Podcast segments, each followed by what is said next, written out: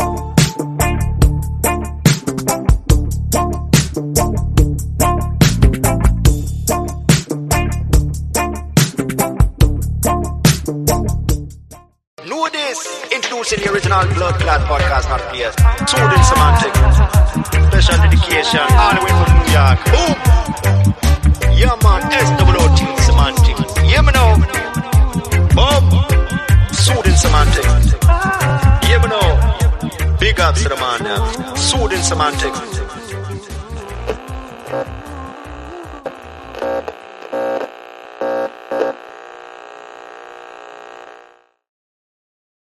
On another episode of Soothing Semantics, I'm your host, Rafi Pinsky. Make sure to subscribe, like, share. And here we go. Today, I have Nick Davenport on the show. Welcome, man. Hey, what's up? Nice to be here. Pleasure to have you. So, uh, Nick is a cognitive coach. He works with all different kinds of athletes, people that uh, many of you probably know, including Dustin Poirier. Which is, dude, it's it's amazing that, uh, dude, I'm such a big fan of his, man.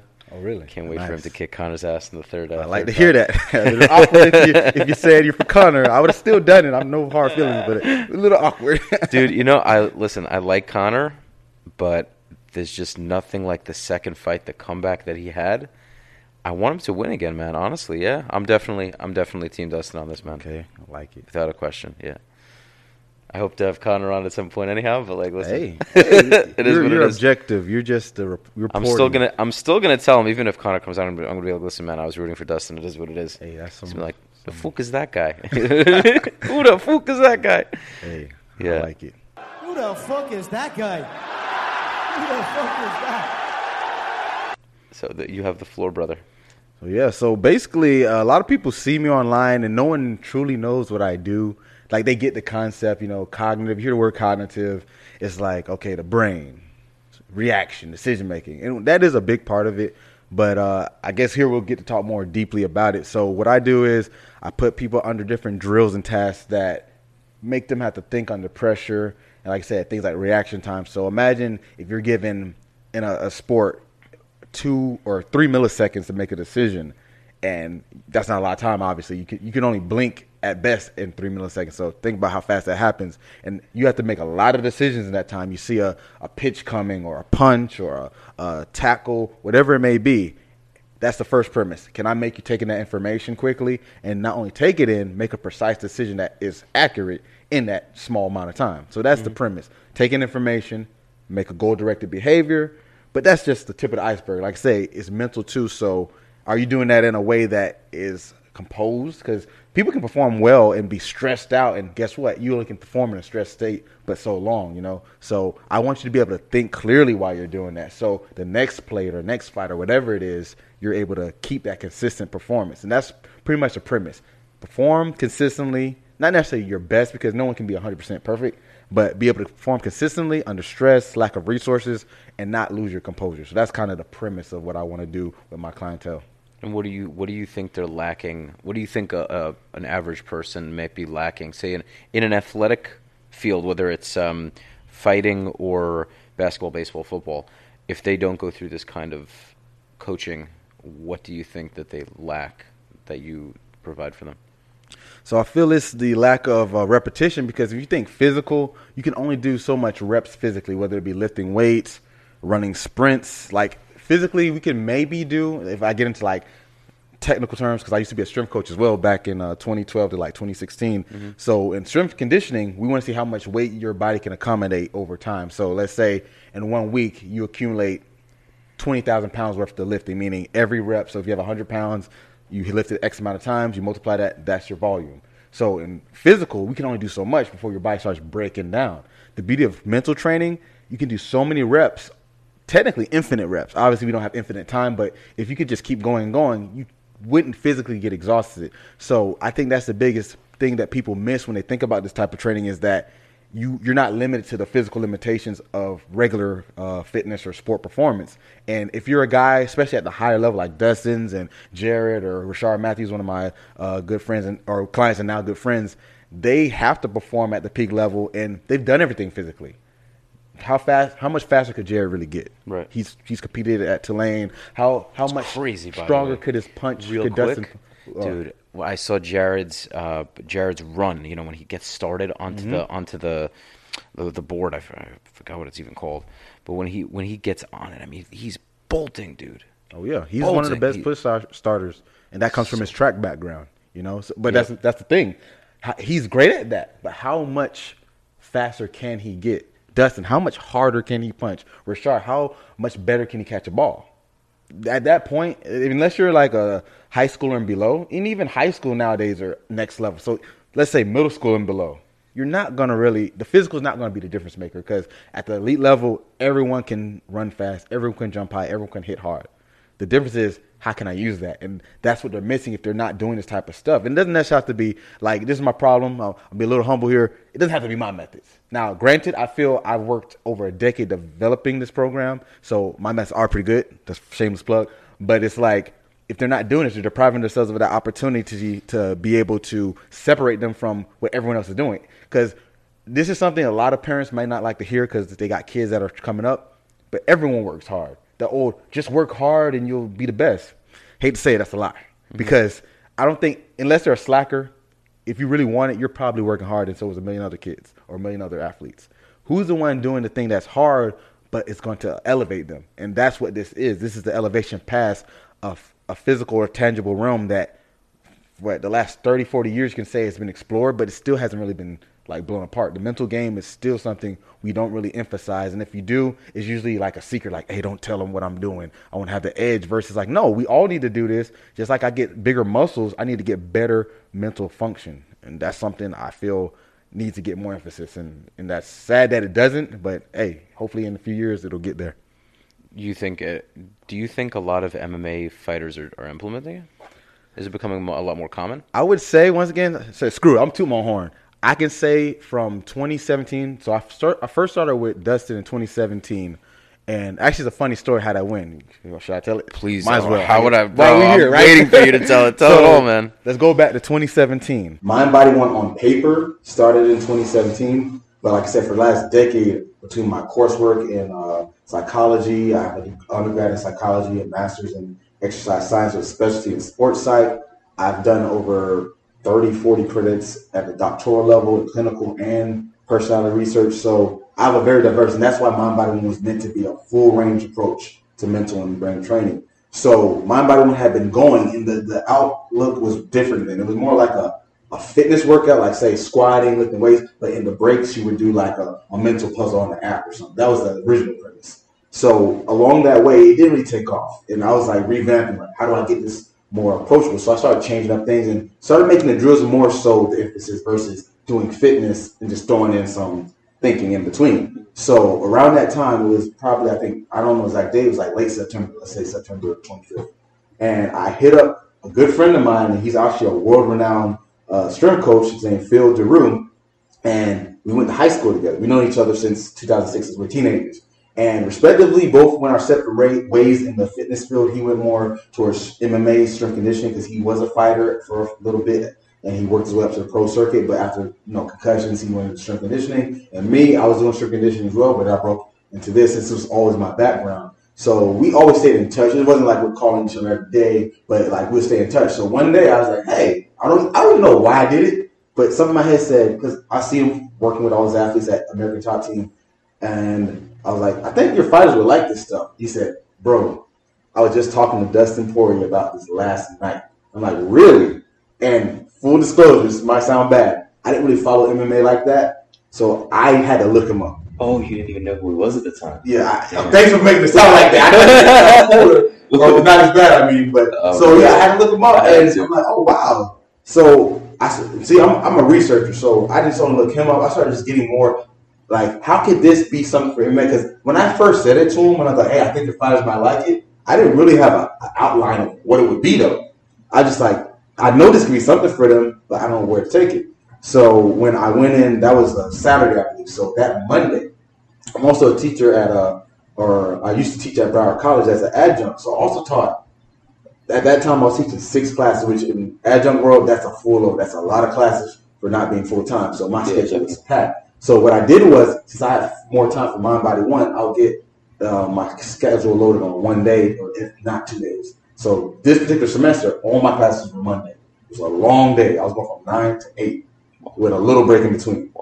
But I had the rest of the week to work on business stuff. So he hits me up and says, "Hey, can you come by ATT at uh, around three? And luckily, that was my little hour and a half break period. So I rushed over there, brought my setup, same setup, and he was like, "Yes, I want this. Come back at 6.30. I'm like, "What's happening at 6.30? He said, "Dustin will be here, and so it's Fox Sports." I'm like, "Fox Sports?" He's like, "Yeah, you don't want to miss this." So I'm thinking like, "Dang, I got to teach it. That's that's my main income right now." So it's like, Dude, I'm stoked that I have you on, man. It's crazy. A lot of people don't know these stories. Like Instagram, people only see the fun stuff. They don't see the crazy stories that led me to this point. Like I have some stories. But anyway, so my facility at the time, I had a small warehouse facility in Boca. So ATT, American Top Team, is in Coconut Creek.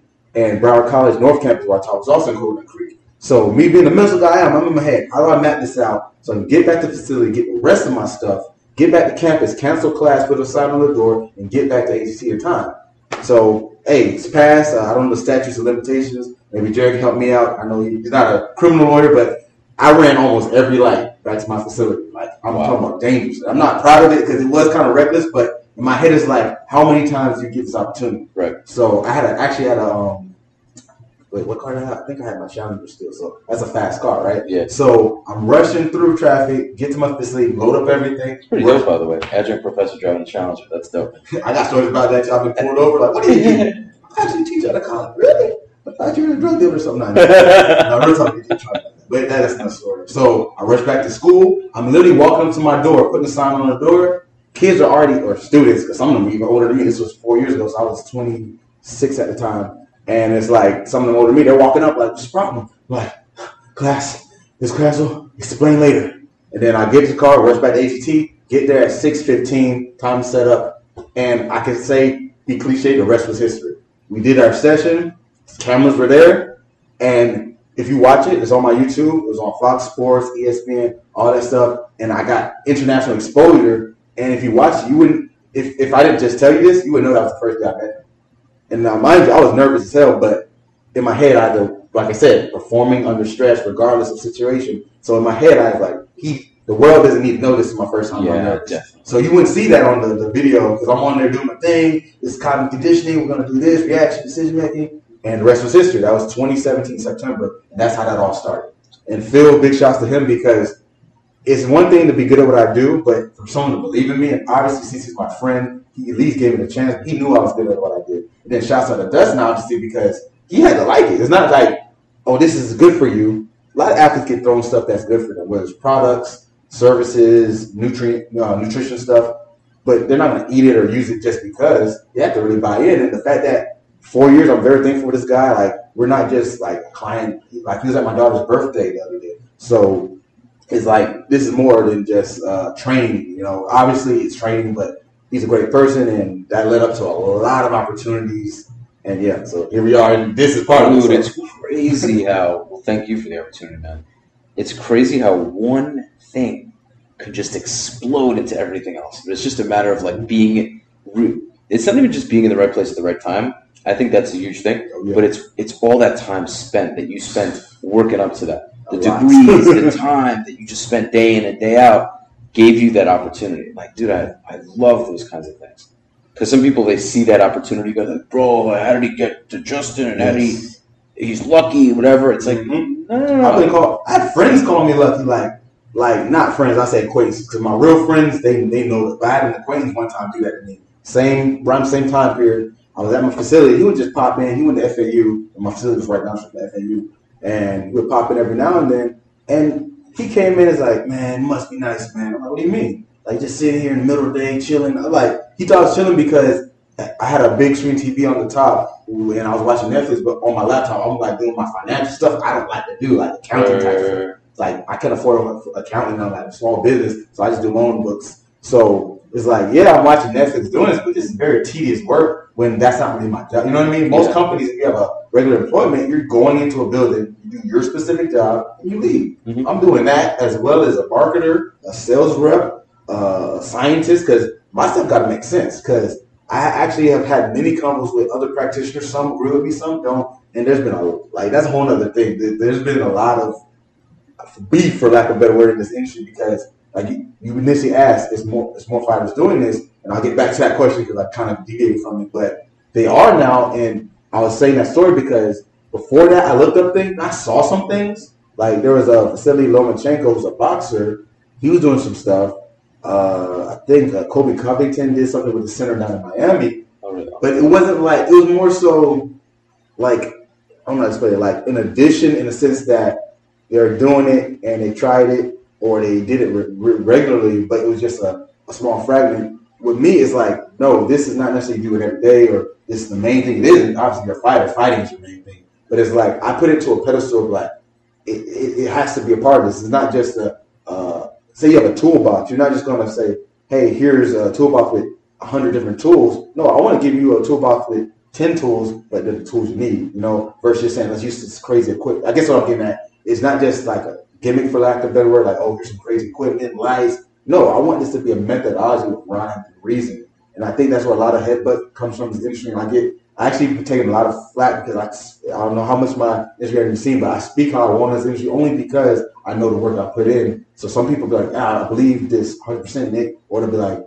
eh, you need to humble yourself. And I'm like, hey, people want to hate me or love me. I'm just gonna say what I say, you know. So fighters are doing it more, and a lot of them, I I can say, are doing pretty well because I'm big on like, does it make sense? Mm-hmm. Like if I go to Dustin, I can't be like, here's some tennis balls. I want you to bounce one left hand, dribble one the right hand, speak Spanish. Like this is a crazy example, but that's a lot of stuff I see, and I can't walk up to him like that. If you're working with a kid or a lower level athlete, you can do that. Mm-hmm. And I work with kids and lower level athletes, but guess what? A lot of them like it because I'll show them videos like, look, look what you're doing, look what he's doing. Wait, that's what Dustin's doing? And they're like 12 years old and they're like blown away that I'm doing these. And it's not that I'm like putting them on Dustin level, it's just the fact that the framework doesn't change. The intensity does, like a squat's a squat. But if I'm a, a 6'5, 300 pound lineman, I'm probably squatting 600 pounds versus a kid, he'll squat maybe just dumbbells or something right. and that's how I look at it because there's a lot of like, let's just do it because like let's mimic punches, like punch out a light, and I don't really do stuff like that. I'm more about putting them in the mental premise versus mimicking a punch because that's why they box, that's why they do uh, Muay Thai practice because that's not what I do, and that's what kind of the industry, at least in the MMA, the brain training, they're trying to mimic fight specific stuff with reactionary light systems, and I'm a big like against that. So it's taken off, but it's like anything. What it's like rap music. Twenty years ago, people were like, "This is music," and now they're like, "Oh, this is mumble rap. This is music." And then twenty years before that, they were calling NWA wasn't music. Twenty years before that, they were calling James Brown wasn't music. You go back to the, the beginning of time, you know, say that cavemen bringing on rocks. That's not music. I'm gonna like no matter where you go, they're gonna say it's not music. Like Beethoven, his parents like that classical stuff. That's not real music. We like this baroque music, like you know. That's fine. That's a, that's an interesting perspective. Do, do you, but do you think there's so much controversy in, in cognitive coaching because because uh, is it newer? Like how long has it been introduced? It must be. I mean, why is there so much beef, as you say, in it? Like why are there some different? So from a non like practitioner side, there's a disconnect because it's different. I can say if you look at like in practical use in modern times, I would say the earliest use of how is more like technological. I would say at least twenty years, maybe.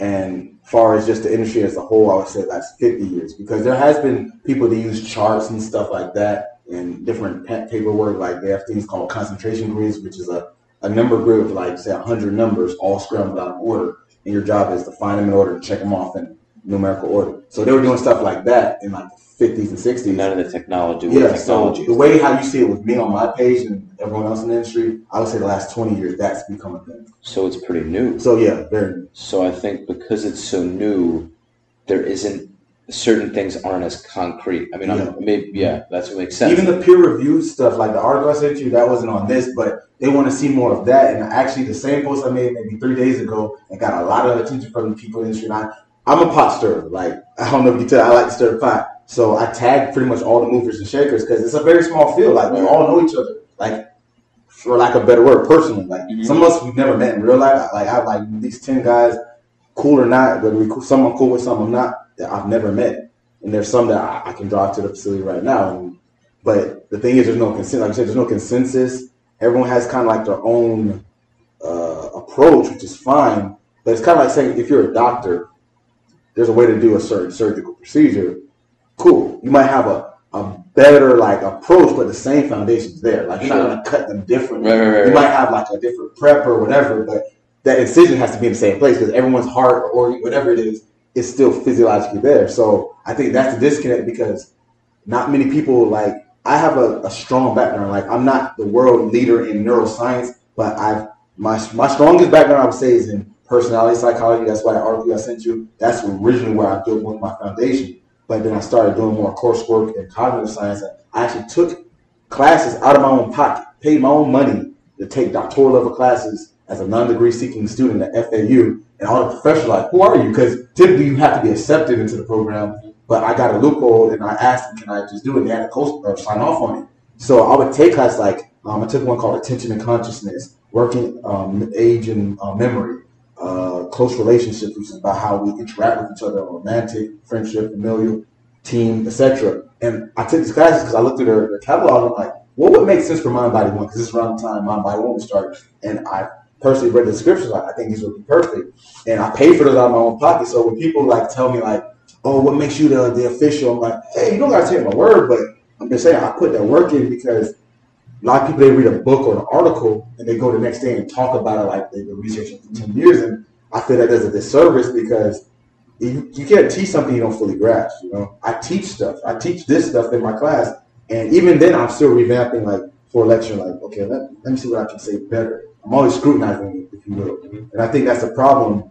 Until that happens, this mental field will be hard to take seriously because you see someone like in my circle of people in this field, we all have similar methods, may not be the same. You see us, but then you see some other stuff that be like maybe just bouncing tennis balls off walls. And I get why people do that because not everyone can afford a two thousand uh, reaction system like FitLight. I get it, but at the same time, I didn't always have FitLight. So when people come at me for that, I'm like, I didn't have FitLight when I started this. I was doing this in 2012. I used to take tennis balls, write um, words on them like positive words and negative words like win, uh, lose, failure, defeat, success, triumph, and I would spread them out like X amount of yards apart, and it would be a sprint with my football players I work with. I worked with some NFL combine prep, and they would sprint to the ball and have a bucket for the positive words, bucket for the negative words. So now working on mindset, trying to decipher, okay, failure, negative. Now the under pressure thinking, and it, it was very simplistic, but obviously I knew that was something, but I knew it couldn't have been too much because it's just tennis ball, you know what I mean? But I told myself to make this better, I gotta level up. I'm not doing those drills anymore. There's a reason for that. And uh, whoever watches this that's in this field, I don't want them to take because some people are gonna know what I'm talking about. So I'm not trying to take shots. It's just that at some point you gotta say, yeah, I want to be accessible to the world. At the same time, it has to make sense. And I had to tell myself, does this make sense? If you go back to 2017, there's a lot of drills. If you want to go through a thousand posts, you watch the first things I did with Dustin to now, I would say at least half of them don't get seen anymore in any of my clients because I figured it was like, okay, is this really helping, or are they just looking cool for a lot of? Even my view count went down. Like my followers went up, and my view count went down because I started scrutinizing myself, saying, "Yeah, I get a lot of love because people like it. It's flashy, pun intended, but it's like, is it helping them?" And I was like, "No, it isn't." And uh, through my knowledge and research, like I can do better stuff. So that scrutiny has to come, and I think maybe the mainstream take it seriously because until it looks real or legit, it's going to get laughed at, including myself. And I'm not afraid, shame to say that I'm thrown in that category too. That's so well said, dude. I'm, I'm like, I'm just thinking about it. Yeah, there's a lot. It's a lot to it. it I know on Yeah, any Instagram you know it's so straightforward, but it's a lot more to it than the drills itself. It's like what makes sense. That's always. I'm so interested in doing this personally. Like I, uh, spe- like I'm in real estate. I'm a realtor, and like I'm wondering even in sales and business how you can become more efficient. working memory. Have you heard that term before?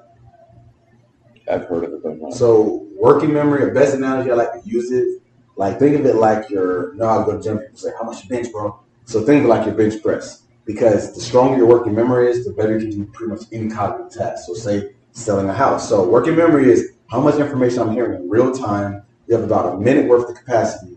So if I say walking down the street and or not walking the street, let's say we're at a party and you introduce me to, to a friend and they're like, "Hey, my name's Nick," and they're like, "Hey, my name's John." So for about 30 seconds to a minute, that information is relevant to me. My mm-hmm. brain's like, what do I do with it? But after that 30 seconds to a minute is gone and I haven't put any emphasis on what that means, it's gonna probably kick it out. Probably, more than likely. Mm-hmm. Not necessarily some people have interesting memories where they still retain that stuff. Like I kind of do that myself. I can retain stuff. But most people they're gonna be like, okay, John, some guy met through someone else, whatever. Then say a week later, two weeks later, meet John again. Hey, uh, we're at uh, whatever. Uh, uh, your and now it's like not that you think less of him. It's just that your brain said, "Is this relevant?" So with my students, when I teach this, how I make them make sense of it, I'll use like a celebrity, like who here likes Beyonce. Oh, I like Beyonce. So you hear me talk, and you're like, "Oh, I don't remember what you taught on the test," and it's like, "Why don't you remember it?" Like I don't know. It's hard. It's not- It's not that it's hard. It's not relative to you. You don't care about it. So You can tell me the lyrics to your to say she likes Beyonce. You can tell me the lyrics to Beyonce song. Why does your brain remember that? Because you deem it relevant, and obviously, the more you you, you like something, the more you're gonna want to hear it. The more you hear it, the more it gets ingrained. But if I heard John's name once at a party and I never thought what to do with it, like now if I said this, hey, or you told me, hey, this is John. He's the head of uh, programming at at the Florida Panthers. I know where this is. And I might be like, you know what? I should remember that name. Go look it up later. And next time I see John, hey, John, right? And now it's relative to me. And that's what working memory is, is using that information so we can manipulate what we're saying. So you're hearing me right now. You're using it right now. And then when you say whatever you're going to say, you're going to repeat, not repeat, but you're going to use that information repeating in your head to formulate a response. That's working memory. Real You know what I even do sometimes? What? what I what, I find it to be so important when you when someone says their name for the let's say you're in an office and you meet a new somebody just got hired and they're working and you introduce you introduce each, uh, each other or yourselves and um, they say their name is Bill and you're you know I'm Rafi. Most people, a lot of people, will forget that person's name the, the next time around. Be like, "Oh, what was your name again?" If you can remember their name and you just say their name the second time you see them, Yep. it's going to set you apart. They're going to they're either going to think that you simply have more of a respect, or that you have a better memory or whatever. But it's that attention and that uh, that respect that will will make you make them respect you. You know, they'll they'll appreciate it. So, uh, and I'm guilty of doing this for sure. There are times I forget people's No, names. I do too. But what I try to do is, especially if I feel that it's somebody that I really need to remember, I need to build that relationship with, I'll uh, either I'll save their number in my phone, and I'll put it as something where I can remember. I'll even screenshot it. So, like, let's say I met them on a Monday, I'll screenshot their name and number, and if I'm like, who is that person? I'll remember that I take screenshots. I'll go back to the screenshot. I'll remember who it is, and then I'll just kind of look at the name for a little bit, and next time I see them, I'll I'll remember it. All kinds of strategies, and that's the beauty. And you even indirectly brought up like social evolutionary psychology because think about it. Throughout time, language got developed, and the main role of language is obviously communicate. But why do we need to communicate?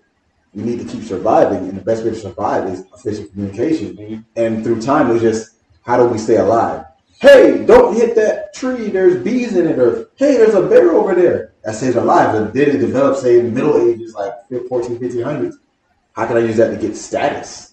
Like you said, if there's someone's worth remembering. So when you said that, my brain went to that's a perfect example because now our mental performance is, is dictating now how we can achieve different things in our actual lives. It's not just relegated to direct apply like reaction time. Ooh, I missed the car hitting me. Versus you say, how do I understand the move in the world?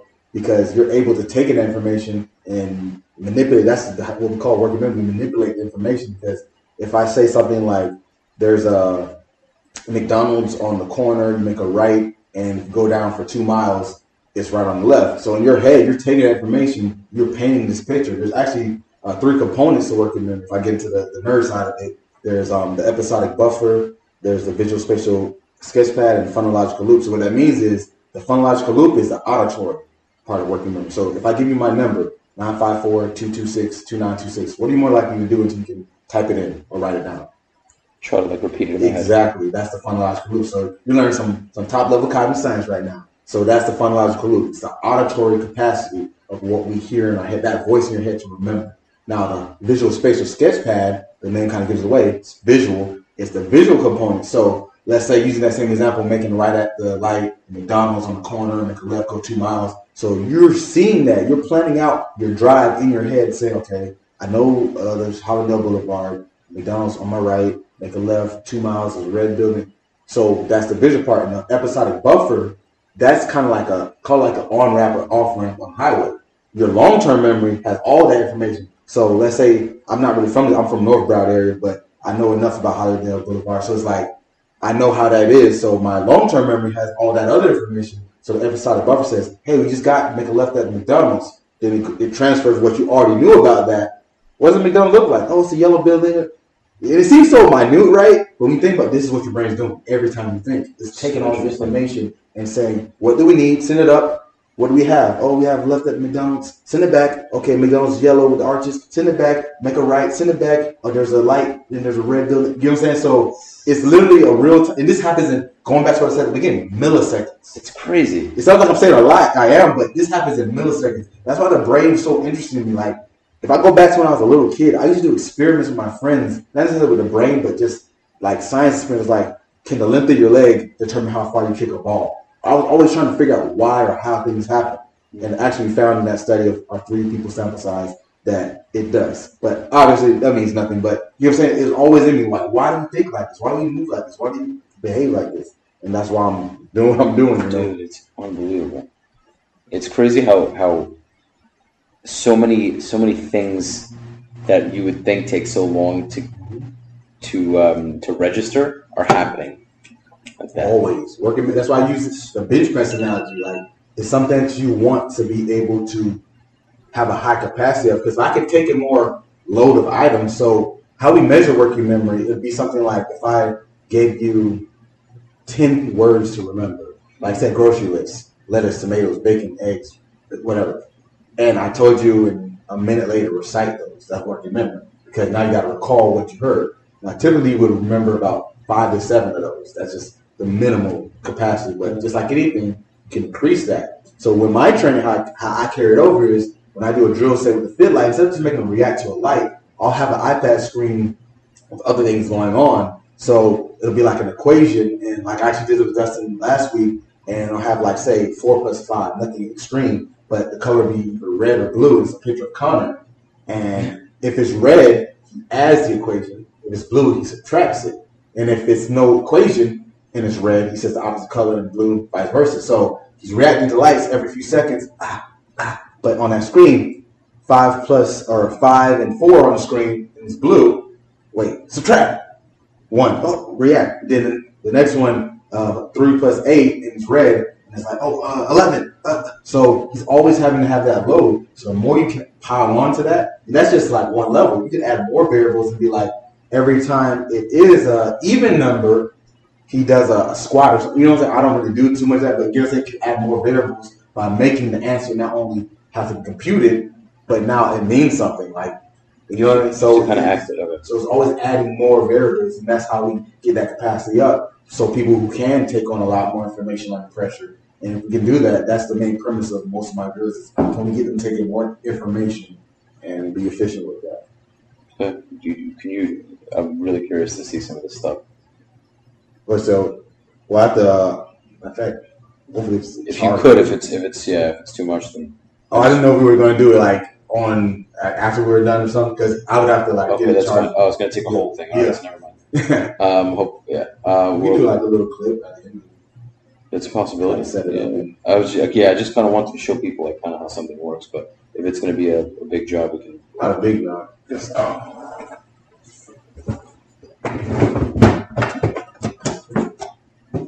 I'm just not sure if it's fully charged because still was in my car from yesterday. I was so tired I just went to sleep. Let's see. This let's take out two. This is one of the many Let's see how fast or slow I am. This is one of the many uh, items I use. The tablet that controls it. I know what drill I can do. I mean, actually, you can actually compare, see how fast you are compared to Dustin does. It's a record this so I'll explain it as it's loading. So basically, what's going to happen? I'm going to embarrass myself. Let's do this. These two lights are going to come on simultaneously. They either be green light or red light. Okay. Or both.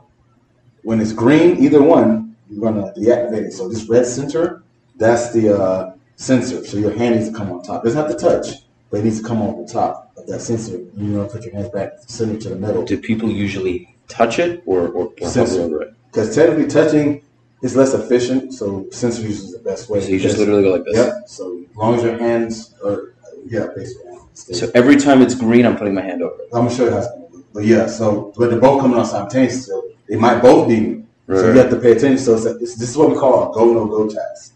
So if it's green, it's like a light go. If it's red, don't go. So hold up, let it. Uh, so you see us flashing. That means it's good. Hold on. Hopefully one of these other ones got some more light. No, also it might be hard for people to see. There we go.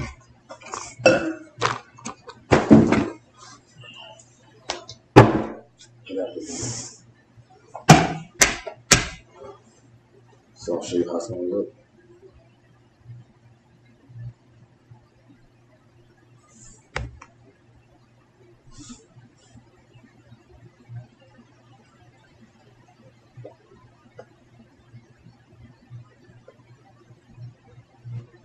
That's also kind of the. I'm looking for the word. The um.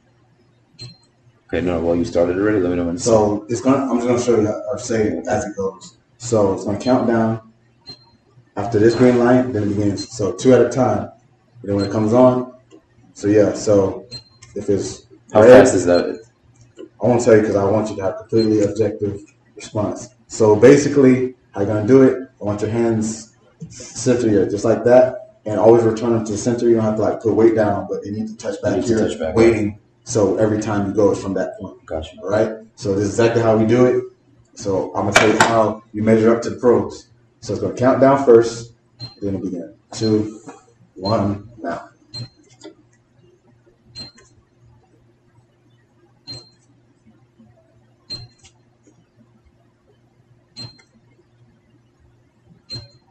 Okay, nice re- restraint.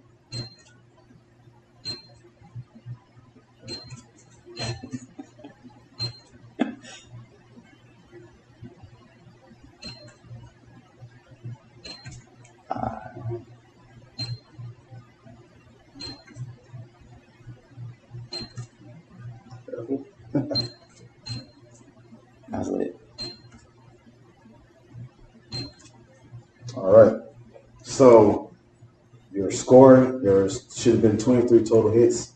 So you got all of them. You didn't hit any wrong ones. You almost did though. There's a few. We call those false positives. So luckily you restrained yourself so it didn't count against you. Now, accuracy is always first. So that's 100% accuracy. Now, after that, time. Right. That's what we want to know. So your time was 0.368. So three tenths of a second. 368 tenths of a second. Now, where's that measure? Good, the bad, the ugly.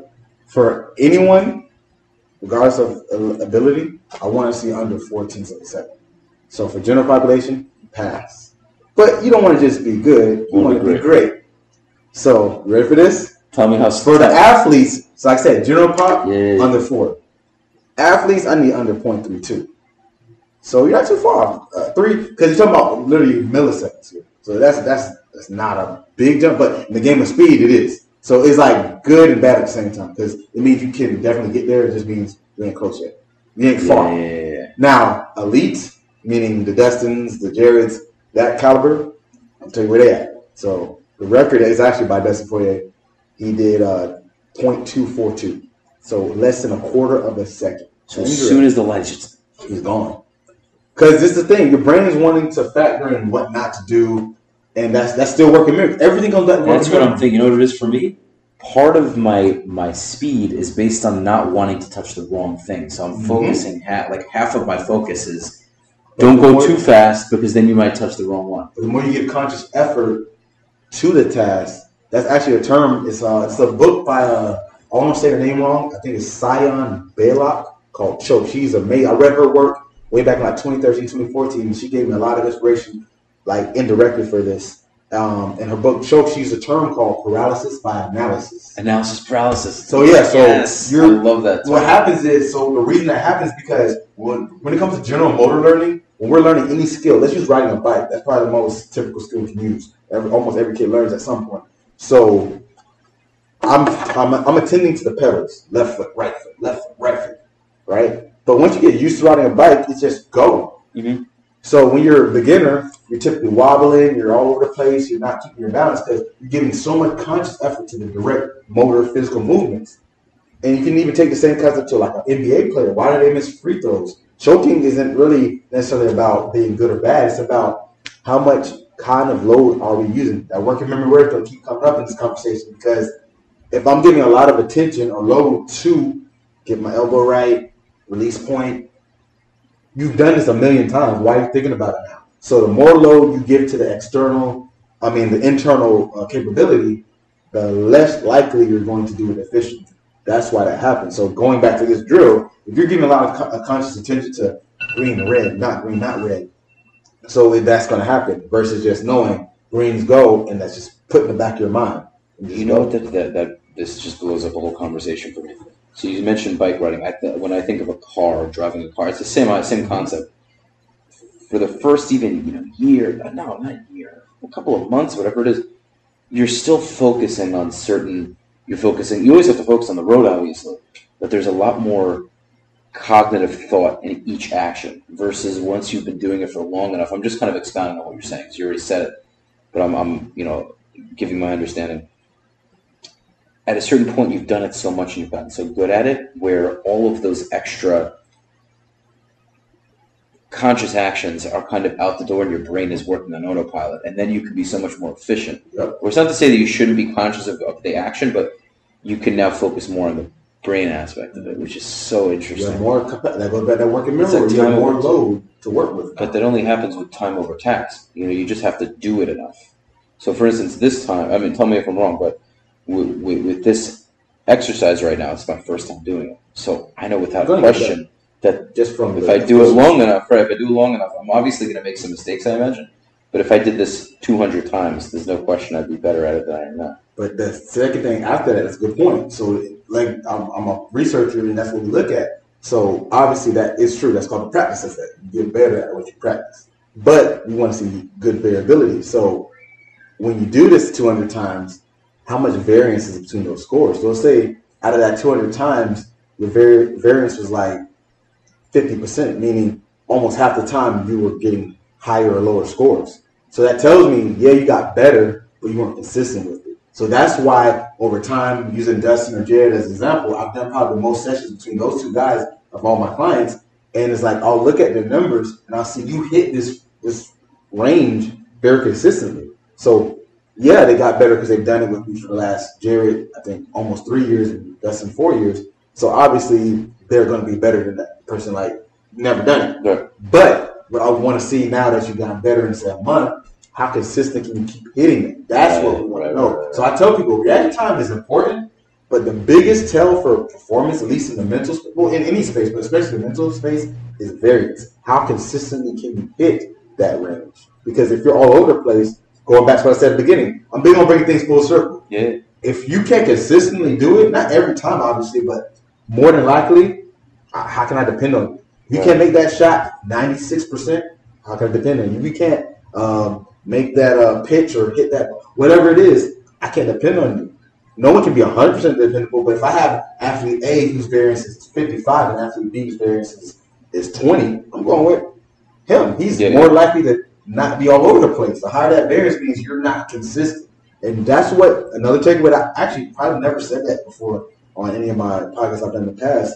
Is that that's what we look for. And a lot of coaches, if you're watching this, I'm definitely going to share this. And if they can have an open mind, is you got to look at that stuff. I don't care if your athlete did, ooh, he did 0.2 seconds, but he only did it two or three times. Versus he did 0.28, which is slightly slower, but he was able to do it every time. Who do you want? I want that guy.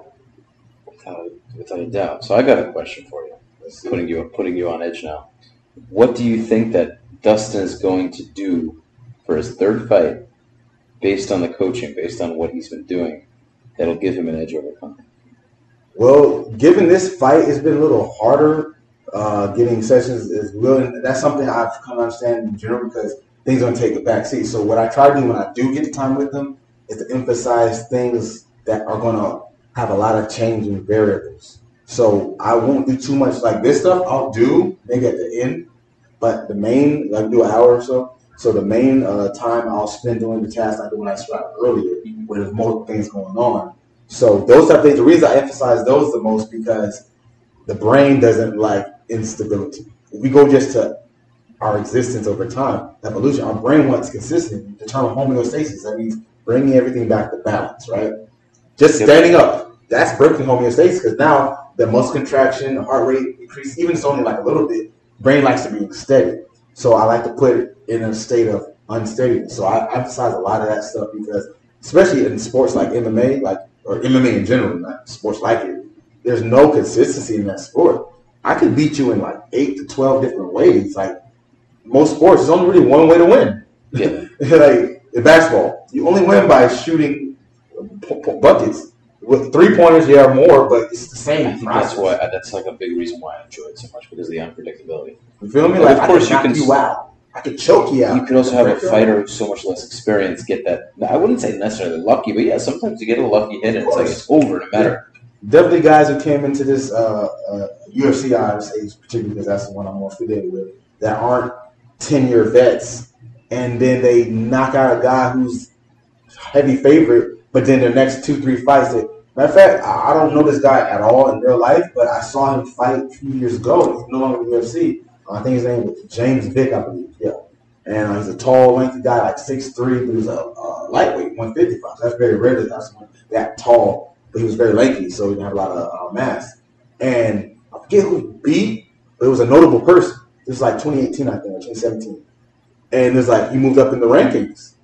But it's not a knock to him. Like I said, I don't know nothing about him personally, but he's no longer in the UFC because he went on like a four fight win streak after that. He got to fight against Justin Gaethje at some point, which was a big fight for him. If he had won that, who knows where he would be right now, but he got beat that. And it's like, it goes to your point you can't call it. And that's why I think the best fighters understand that.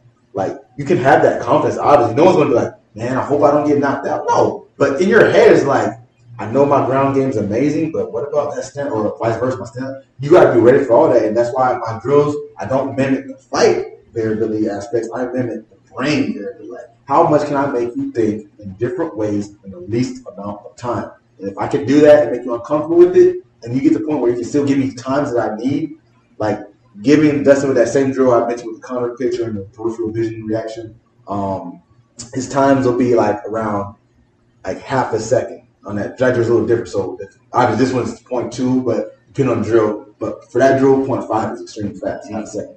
And he hits those numbers every week. So I want to see that. Now if he went to 0.6, there's different factors. He might have just not been feeling it that day. And that's fine. But the beauty is, if he's not feeling it that day and he still can give me 0.5, I like that. I'll ask him things like, "How you feeling today?" I genuinely want to know. It's not like I'm just saying to experiment, but it's like I take that consideration because he says, "Yeah, man, I'm, I've been hitting it hard this week. A lot of wrestling, a lot of this, or whatever it may be." And then he still give me those times. I'm like, "Wow," because typically that will affect things. So if it does affect it, I know, and if it doesn't affect it, that's even better. Yeah, Maron. So Nick, thank you so much. I, you. as you notice, like one thing I've realized about my about episodes where I don't know a lot about the topic, I tend to talk a lot less than the than the guest, which is a good thing. Um, it might not be as entertaining for the viewers, but for me, I mean, and I hope for everyone else that they learned a lot because you know this is obviously something you know tons about. So I've learned a lot. I'm very interested in doing more of this for myself. Even even though I'm not an athlete, I mean, I do. Um, I'm a weightlifter for sure. I go six days a week, so I'm very into that. Well, I can't live without it. Can't live without it. Well, I So- work with all types of population. Athletes is just probably the most notable. Yeah, Definitely so will I'm definitely interested in doing it for, for work in general as a realtor. I would love to be more efficient in every every respect. So, guys, I hope you enjoyed the episode. I uh, I, I'm, I'm call, calling you out on the episode, hoping that I do get Justin also, bro. But listen, I'm sure you know. I mean, you know, I'm sure you're a busy guy. He's a busy guy, but that would be amazing if I could get him too. Um, and other than that, I hope you enjoyed coming on. Great. All right.